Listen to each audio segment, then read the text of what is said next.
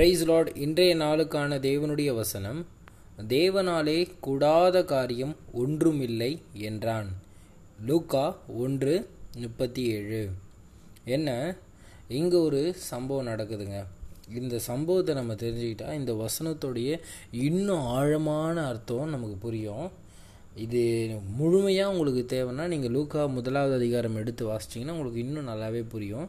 நான் தேவையான காரியங்களை மட்டும் ஷார்ட்டாக சொல்கிறேன் என்னது தேவதூதன் வந்து மரியாள் அவங்க முன்னாடி வந்து சொல்கிறாரு நீங்கள் என்ன பண்ண போகிறீங்க